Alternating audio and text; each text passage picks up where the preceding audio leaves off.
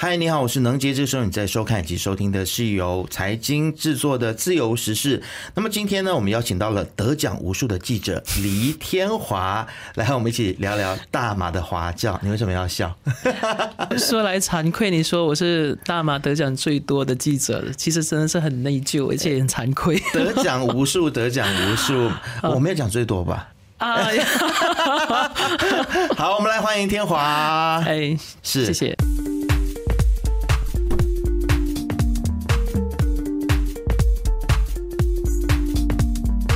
其实天华，你已经是我们财经的老朋友了啦。那之前其实就是我们跟南洋商报还有合作的时候呢，呃，我们有档节目嘛，叫做南洋声音，是，所以你是我们南洋声音的常客哦。其实天华他的这个专题报道呢，除了受到很多广大读者的回响跟回应之外呢，呃，例如啦，他之前就写过关于这个大马电影业洗黑钱的黑幕哦，这个系列报道呢，还让某些人。非常不高兴，然后后续很多的效应，也有人说你那篇报道什么呃毫无根据之类的。但是事实胜于雄辩啊！李天华的报道呢，总是让他获奖无数。他也在每一次的报道当中呢，很认真的实事求是，然后求证事实啊。那其实天华得到的奖项有非常的多，当然也包括了我们今天要在节目当中来深度探讨的这一篇报道啊。那这篇报道呢，就得到了海外媒体报道大奖。那么其实这篇报道的名称叫做《宁可倒在华教的征途上》。那么这个系列报。道呢是记录了从过去一直到现在。很多不为人知的这个华教血泪历史，呃，让我们从这个报道当中呢，可以去深刻体会到大马的华文教育是经过很多人的努力才争取到的。但是，似乎其实华教的权利不是我们争取到就不会消失的。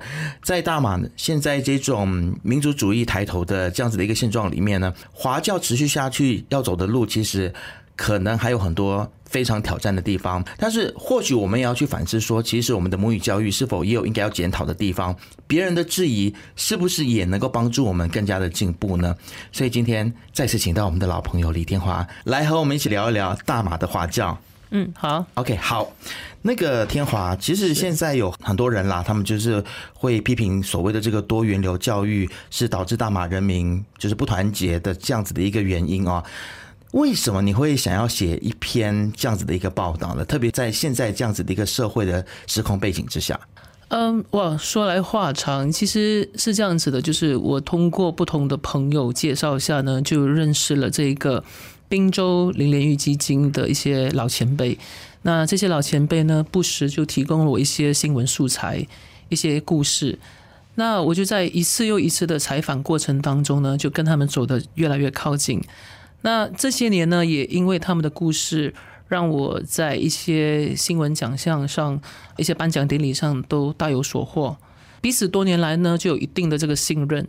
我所谓的信任，就是他们相信我能够把这个故事的深度和广度给呈现出来。那也基于这样，他们某一天，就当我在拿我新闻奖的这些奖金捐出去给林连玉基金的时候，在跟他们吃饭的同时，他们就告诉我说。林连玉基金这个组织里头有好几位前辈，其实他们的身体状况开始走下坡。他们从中学还是从出来工作过后呢，就开始为华教进行奋斗、捍卫，奋斗了大半辈子。然后现在的身体其实是已经是每况愈下，甚至是随时随地会真的是倒在华教征途上。当时我的感觉是很深刻，我在想说。我之所以能够学习中文，是因为有林连玉这些先辈们的付出。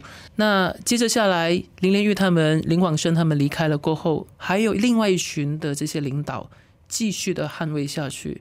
如果不是他们的话，我今天可能没有中文名字，我也不会书写，甚至不会以中文对话，甚至是现在我还能够凭着中文来谋生。我就在想说。我也许应该要为他们记录些什么，尤其是当我发现到，当媒体的关注点或者是我们华社的关注点都着重在几位啊伟人身上，比如说沈木鱼、林广生、林连玉，那其余的一些老前辈呢，一些默默无名的老前辈呢，所以我就想说，好，我必须得把他们的故事也给写下来。于是我就开始了着手访问。当然，我被告知的是，其实蛮感动的一件事情，是我们的这个已故的林连玉基金主席吴建成校长，他的身体状况非常的糟糕，甚至是他可能随时随地就会呃在睡梦中休克，完全的就是会呃与世长辞。当然，也包括了这个莫泰西，我们的华教园丁莫泰西老先生，他为了华教。所以他牺牲了自己的健康。我觉得，如果我自己再不书写他们的故事的话，很对不起他们，也很遗憾。那于是我就开始了。嗯，是，所以你就想要把这些人的故事给记录下来。即即便是现在可能呃社会当中有很多不同的声音，但是我觉得呃也不能够去磨灭这一代人他们所曾经付出的努力啊。所以能杰刚才你提问说，哎，这种。华教会不会影响这个国民团结等等之类的？这个啊，尤其是这个专题在现在的大环境有没有存在的必要？当时坦白说，我没有想那么多，我纯粹只是想说。他们的故事很漂亮，很美丽，很动人。嗯，我希望可以趁他们还在的时候，呃，记录下来。是，我我相信很多的年轻朋友呢，特别是可能是读中生或者是华校生，他们都觉得说，哎，这些很像都是理所当然的，很像就是我生下来就有的权利。殊不知是有很多人曾经默默的、很辛苦的去争取哦。是，可不可以趁着今天这个机会来告诉我们的年轻人，究竟马来西亚的华文教育当初是透过多么样子艰辛、多么样子辛苦的一个过程？我们曾经受过怎么样子的一个打压，或者是困难？如和让马来西亚拥有母语教育？哇，呃，能杰，你的这个问题其实是一个非常广、非常难回答的一个问题，因为基本上我会这么说，是因为我们华教的这个奋斗史哈，基本上是长达超过半世纪这么久远，要一时三刻的把它完全说完出来，其实是很困难的。嗯，但是比较显著的，就是我们比较记忆犹新的，就是我们的这个前首相敦马哈迪。曾经一度想要消灭这些华教，OK？那还有我们，即便是现在换了政府过后，我们也有很多的政策，其实是对华文教育是不公平的。嗯，对年轻的朋友来说，他们确实是觉得理所当然。比如说，我们一开始从小学我们就可以念中文，中学还有读中可以选择。所以大家可能觉得一切都是那么的理所当然，却不晓得其实曾经有好几次，我们的政府无论是在拨款上、啊师资上，还是一些教育政策上呢，都想尝试的打压我们华文教育这个样子。嗯，当然我们的前辈们也做了很多的一些奋斗、一些付出，甚至是牺牲。我举个例子哈，像我们的这个受访者里头，有一些呢，曾经为了捍卫华教而坐牢。坐牢出来过后，还要被监督。比如说，我们的莫泰西老前辈哈，他曾经为了捍卫华文教育被打压，被抹杀了工作的机会，甚至是即便是放了出来，还要流放到博德森，不时的进行这个跟警方汇报他的行踪。所以你可以想象到吗？这是非常非常的，就是剥夺他的这个人权。对，我觉得。他们的牺牲实在是太大太大了，嗯，所以只是我们可能觉得，哎，一切都理所当然。尤其是现在当中国崛起，所有人都觉得，哎，中国崛起嘛，那华文教育，我们华裔在马来西亚地位可能稍微的被看重一点，然后政府也可能不会对我们带来太大的这些打压，多少要给中国面子嘛。所以我们会觉得好像一切都是非常的理所当然。但是也正因为这个局面哈。它其实是一个非常有危机感的一个时代，怎么说呢？我们是居安思危嘛，对吗？但是当我们正在安逸着、享受着华文教育的理所当然之际呢，我们可能更加不会看重我们所谓的得来不易。我们已经忽略了，我们甚至已经不晓得这份得来不易的背后是多么多人在背后牺牲，即便是现在，他们也还在努力着、奋斗着。嗯，这样子是。其实我想，我今天天华在节目当中，其实你在描述这一些事情的时候，我觉得你还是有一些的情绪在里面。像嗯，你在讲这些事情的时候，很像历历在目的感觉哦。然后，我觉得肯定是你在整个访问采访的过程当中有很多的感触，包括了你之前有跟我讲说。其实，在这次的专题当中，你访问了几位曾经为华教牺牲奉献的人，他们在你这个报道刊登之后相继过世。对，这个似乎对你来说带来一些冲击，是不是？哎，是的，嗯，慢慢来。哎，其实是的，嗯，其实我这个篇报道呢是宁可倒在华教征途上。为什么我这么取名呢？是因为说当时四位老前辈里头有三位的身体状况已经开始像我说的嘛，走下坡了，随时随地可能来不及访问就离开我们。所以当时我一直在争取很多的时间，哇，找人冠名赞助，然后尽快敲时间，然后赶紧的从冰城下来吉隆坡跟他们进行访问，就是生怕说会不会有一天我还来不及访问他们就离开了。呃，然后很遗憾的就是，当这篇报道出街过后，大概可能一两个月吧，呃，吴建成校长就离开了我们。对，当时其中一位受访者就讯息我，他说。被你说中了，呃，真的是一语成谶了。呃，吴校长真的是倒在华教征途上，哇！当时我的压力就很大，然后我就呃有去吉隆坡，呃，去悼念他，去送吴建成校长最后一程。这样，那时候我就看到这个莫泰西老师，就跟莫老师说，哇，很抱歉，我跟他说很抱歉，然后我就。但是我看到莫老师的时候，他没有戴着口罩，你知道吗？我就很担心，我也很生气。我说：“莫老师，你一定要戴口罩，为什么你不戴口罩？人这么多。”可是当我的话还没说完的时候，我整个人就控制不了，我就呀情绪就有点失控这个样子。然后丧礼结束不久过后，就轮到莫老师他传出感染新冠病毒。哎。但是其实天华，我想问你，就是说，你觉得这一些老师、这些老前辈，他们为华教就是辛苦了一辈子，是？你觉得他们看到现在的成果，他们还有遗憾吗？这个我不好说，嗯，因为呃，感觉上自从两位老前辈离开过后呢，目前政府好像有很多的政策都对中文教育似乎不太那么的友善，嗯。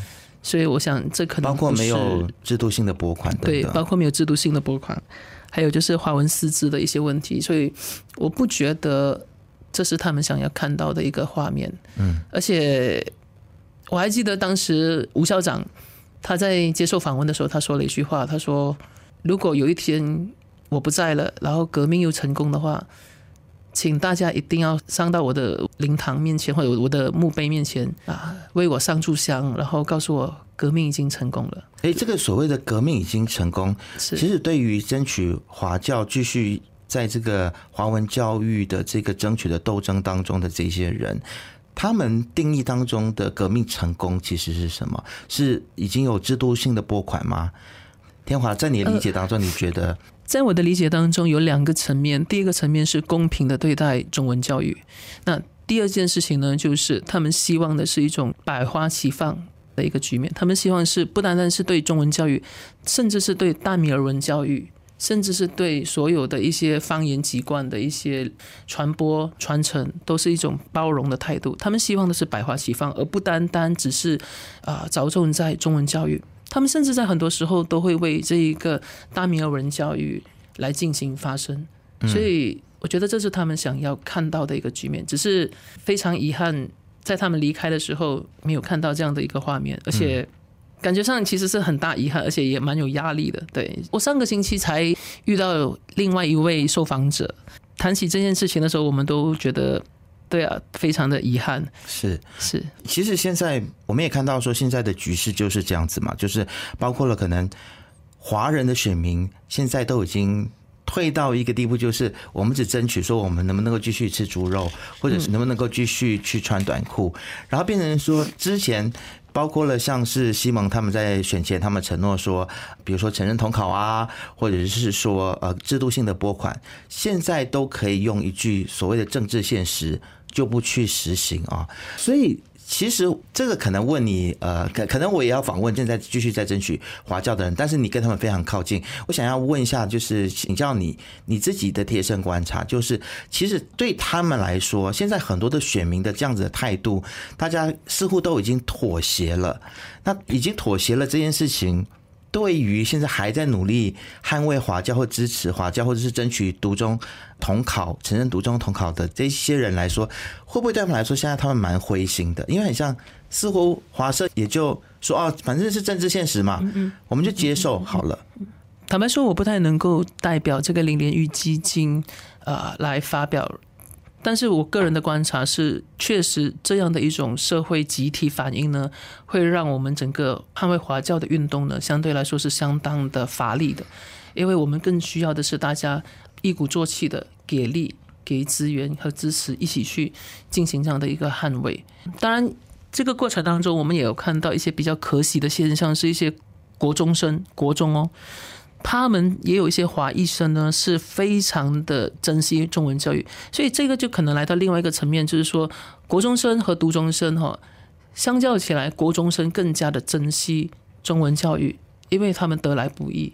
这就像我们较早前所提到的，就是我们的一些现在的华社可能觉得说一切都是理所当然，所以他们就并不那么的看重。同样的情况也反映在读中和国中生身上，读中生相对来说，他们可能因为认为一切都是那么的自然不过，所以他们没有那么的珍惜啊。当然，我并不是说全部了，只是相对来说。嗯，那么其实现在林连玉基金会他们现在还有在做哪一些的努力吗？是的，呃，这里可能也跟大家汇报一下，就是说林连玉基金呢，他们每年的这个十二月呢，都会办这个华教之旅。所谓的华教之旅呢，就是在全国各地号召一些啊华医生，当然也包括如果你是非华医生，但是你你想了解、你想参与的话，也是 OK 的。就是让所有的这些中学生呢。造一趟华教之旅。所谓的华教之旅，就是先来雪兰莪这里、雪龙一带呢，去看看一下一些华教先贤的墓碑，像我们这一个林莲玉的工种去祭拜，然后去了解我们的这个华教先贤的来时路这个样子，还有我们的这个奋斗历史，让我们掌握我们学习华文并不是那么的理所当然的，让我们会更加珍惜。同时，我们也会有一些活动在里头，有些分享会在里头。这个活动是每一年都举办的。回到刚刚能杰你所提的哈，就是到底华社或者是这些华裔子弟对这些华文教育的珍惜程度，我们在这次的这个华教之旅里头呢，我们就发现到华裔生参与的这个积极度有比过去好，但是这个比过去好呢，很多是反映在国中生身上。国中生的参与程度是非常踊跃，所以可见他们真的很想了解，也很珍惜。但是至于说政府方面或者是私人界方面愿不愿意赞助，这可能又是另一个层面的讨论。我们还是很希望啊，许多人可以来支持这项活动。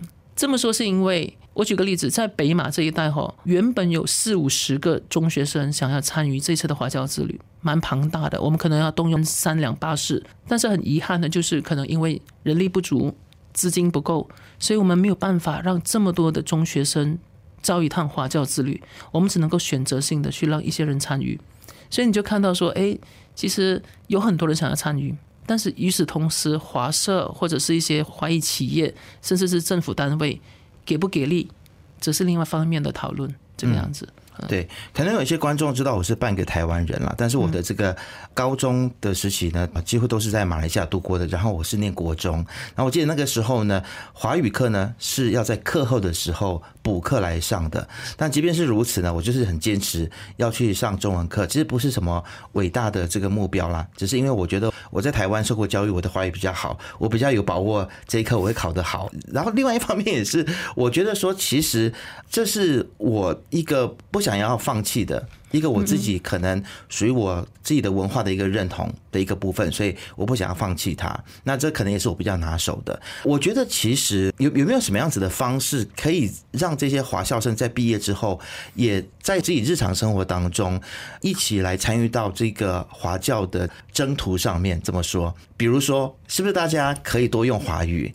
因为我发现，其实包括在吉隆坡有很多人，他在上班之后。可能他就逐渐不用华语，他就算是华校生，但是他的华语可以退步到退化到一个他可能讲都讲不清楚的一个状态。我在讲的不只是国中生，包括读中生都有这样子一个状况。那另外就是有些人会觉得说，到现在为止，还有一些人觉得说讲华语就是很次等的，要讲英文比较高级，所以就慢慢不讲华语。所以我觉得这些都是一些蛮奇妙的、蛮奇特的一些社会现象，是不是也能够大家去思考说，既然这是我们的母语。那为什么？就包括像我们办公室有位同事，他就是整天对着香蕉人，然后因为他也是一个小主管啦，所以他有一点用他的小小的淫威，哎，就是去逼大家跟他讲华语。你知道我意思吗？就是说，我们如何在日常生活当中发挥我们自己的影响力，让华语这件事情成为一个再也稀松平常不过的事情。是，刚刚能姐你提到一件事情，你说母语，当你用母语这个字的时候呢，其实它是一个很有争议性的一个讨论。为什么我会这么说？是因为对一些华裔来说，华语不一定就是他的母语。这也是我非常惊讶的一件事情，因为现在认为方言才是他的母语。对对对，这也是我非常惊讶的。就是当我在槟城工作的时候呢，有些爸爸娘惹告诉我说，英文才是他的母语，福建话才是他的母语。所以我就在想说，OK fine，你可以用任何你喜欢的语言，尤其是最近我们的这个说方言运动好像又开始兴起了嘛，哈。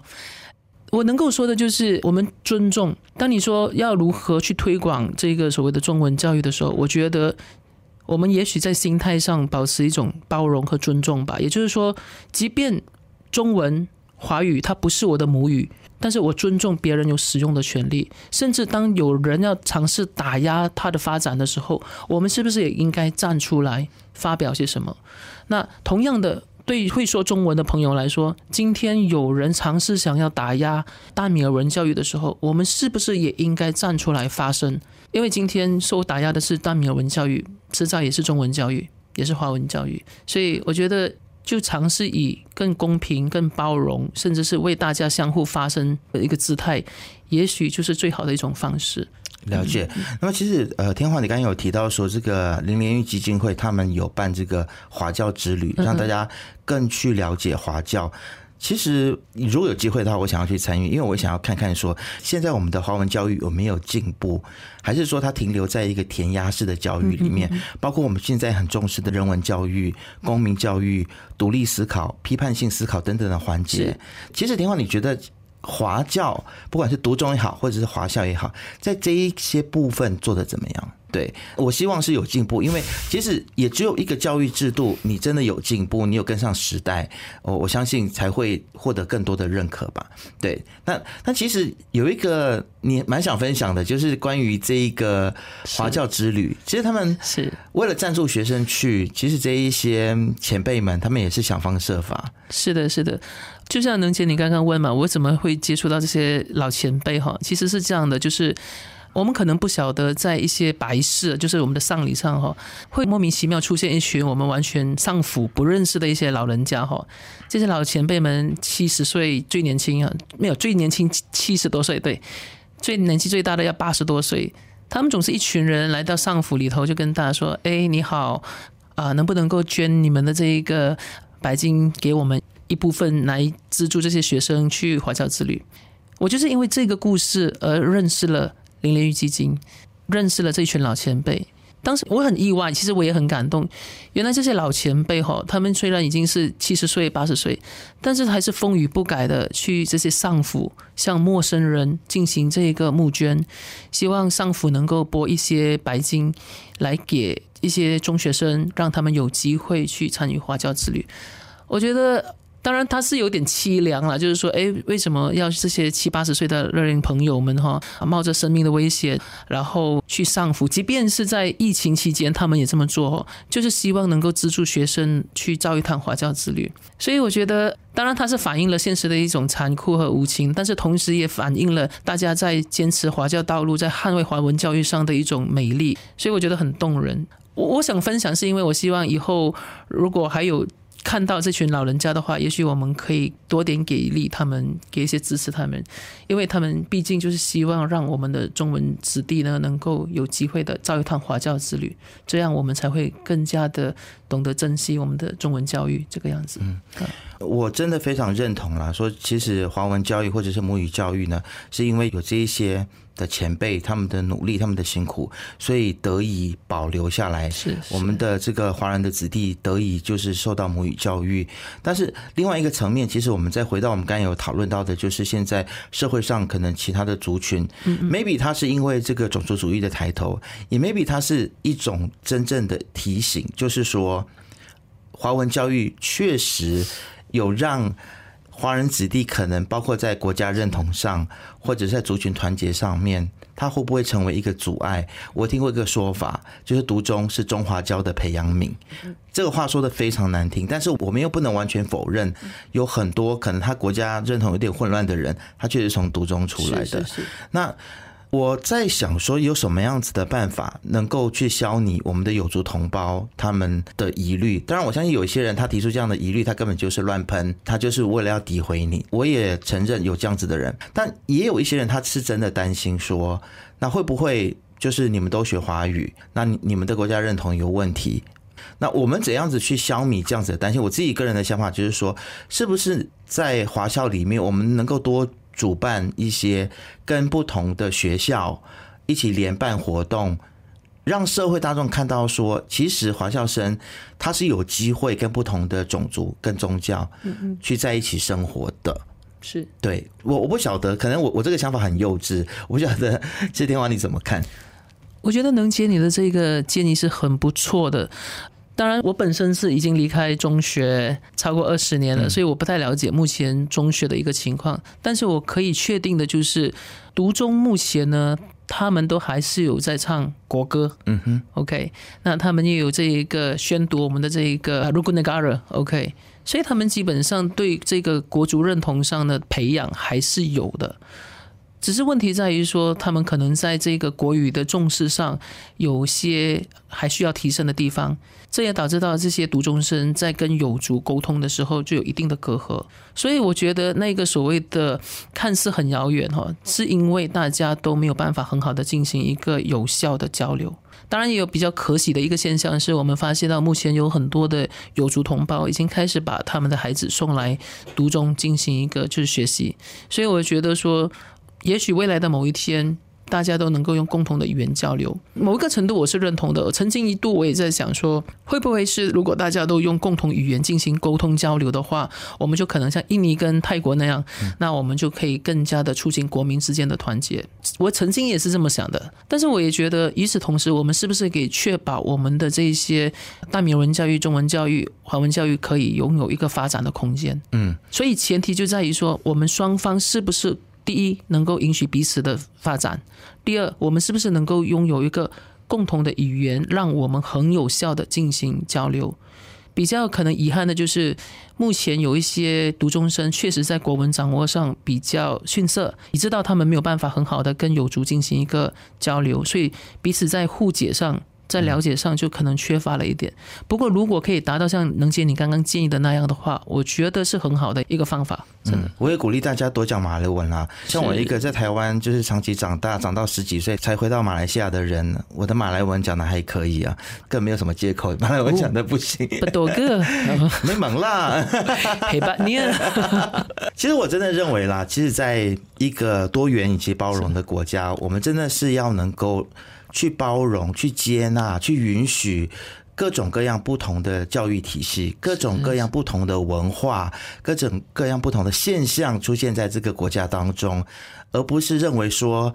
我只要能够把大家全部打成一样的样子，把大家打造成一模一样的这个形状，这个国家就会团结。其实你包括看到印尼，就是他们讲同一个语言，是他们一样也有族群的问题，是是，对不对？所以还是要多元呢。就很像你现在身上穿的彩虹，就是要七个颜色才好看，才缤纷嘛。没错，单一颜色的话就不好看了，对吗？是，对，我想这个是一个很好的结论啊。是，我们就把我们今天的这一个对谈还有结论呢，就是留给大家，让大家去思考。也希望我们的这个不管是华文教育或者是各源流的教育呢，都可以在马来西亚持续下去，然后去教育出我们更美好的下一代，好不好？这样结尾虽然有一点肉麻，但是就这样吧。好，谢谢大家。自由时事是 B F N 财经制作的节目，你可以在财经的网站 C I J I N 的 M Y B F N 的网站以及手机应用程式以及各大播客平台听到我们的节目。我们下次见，拜拜。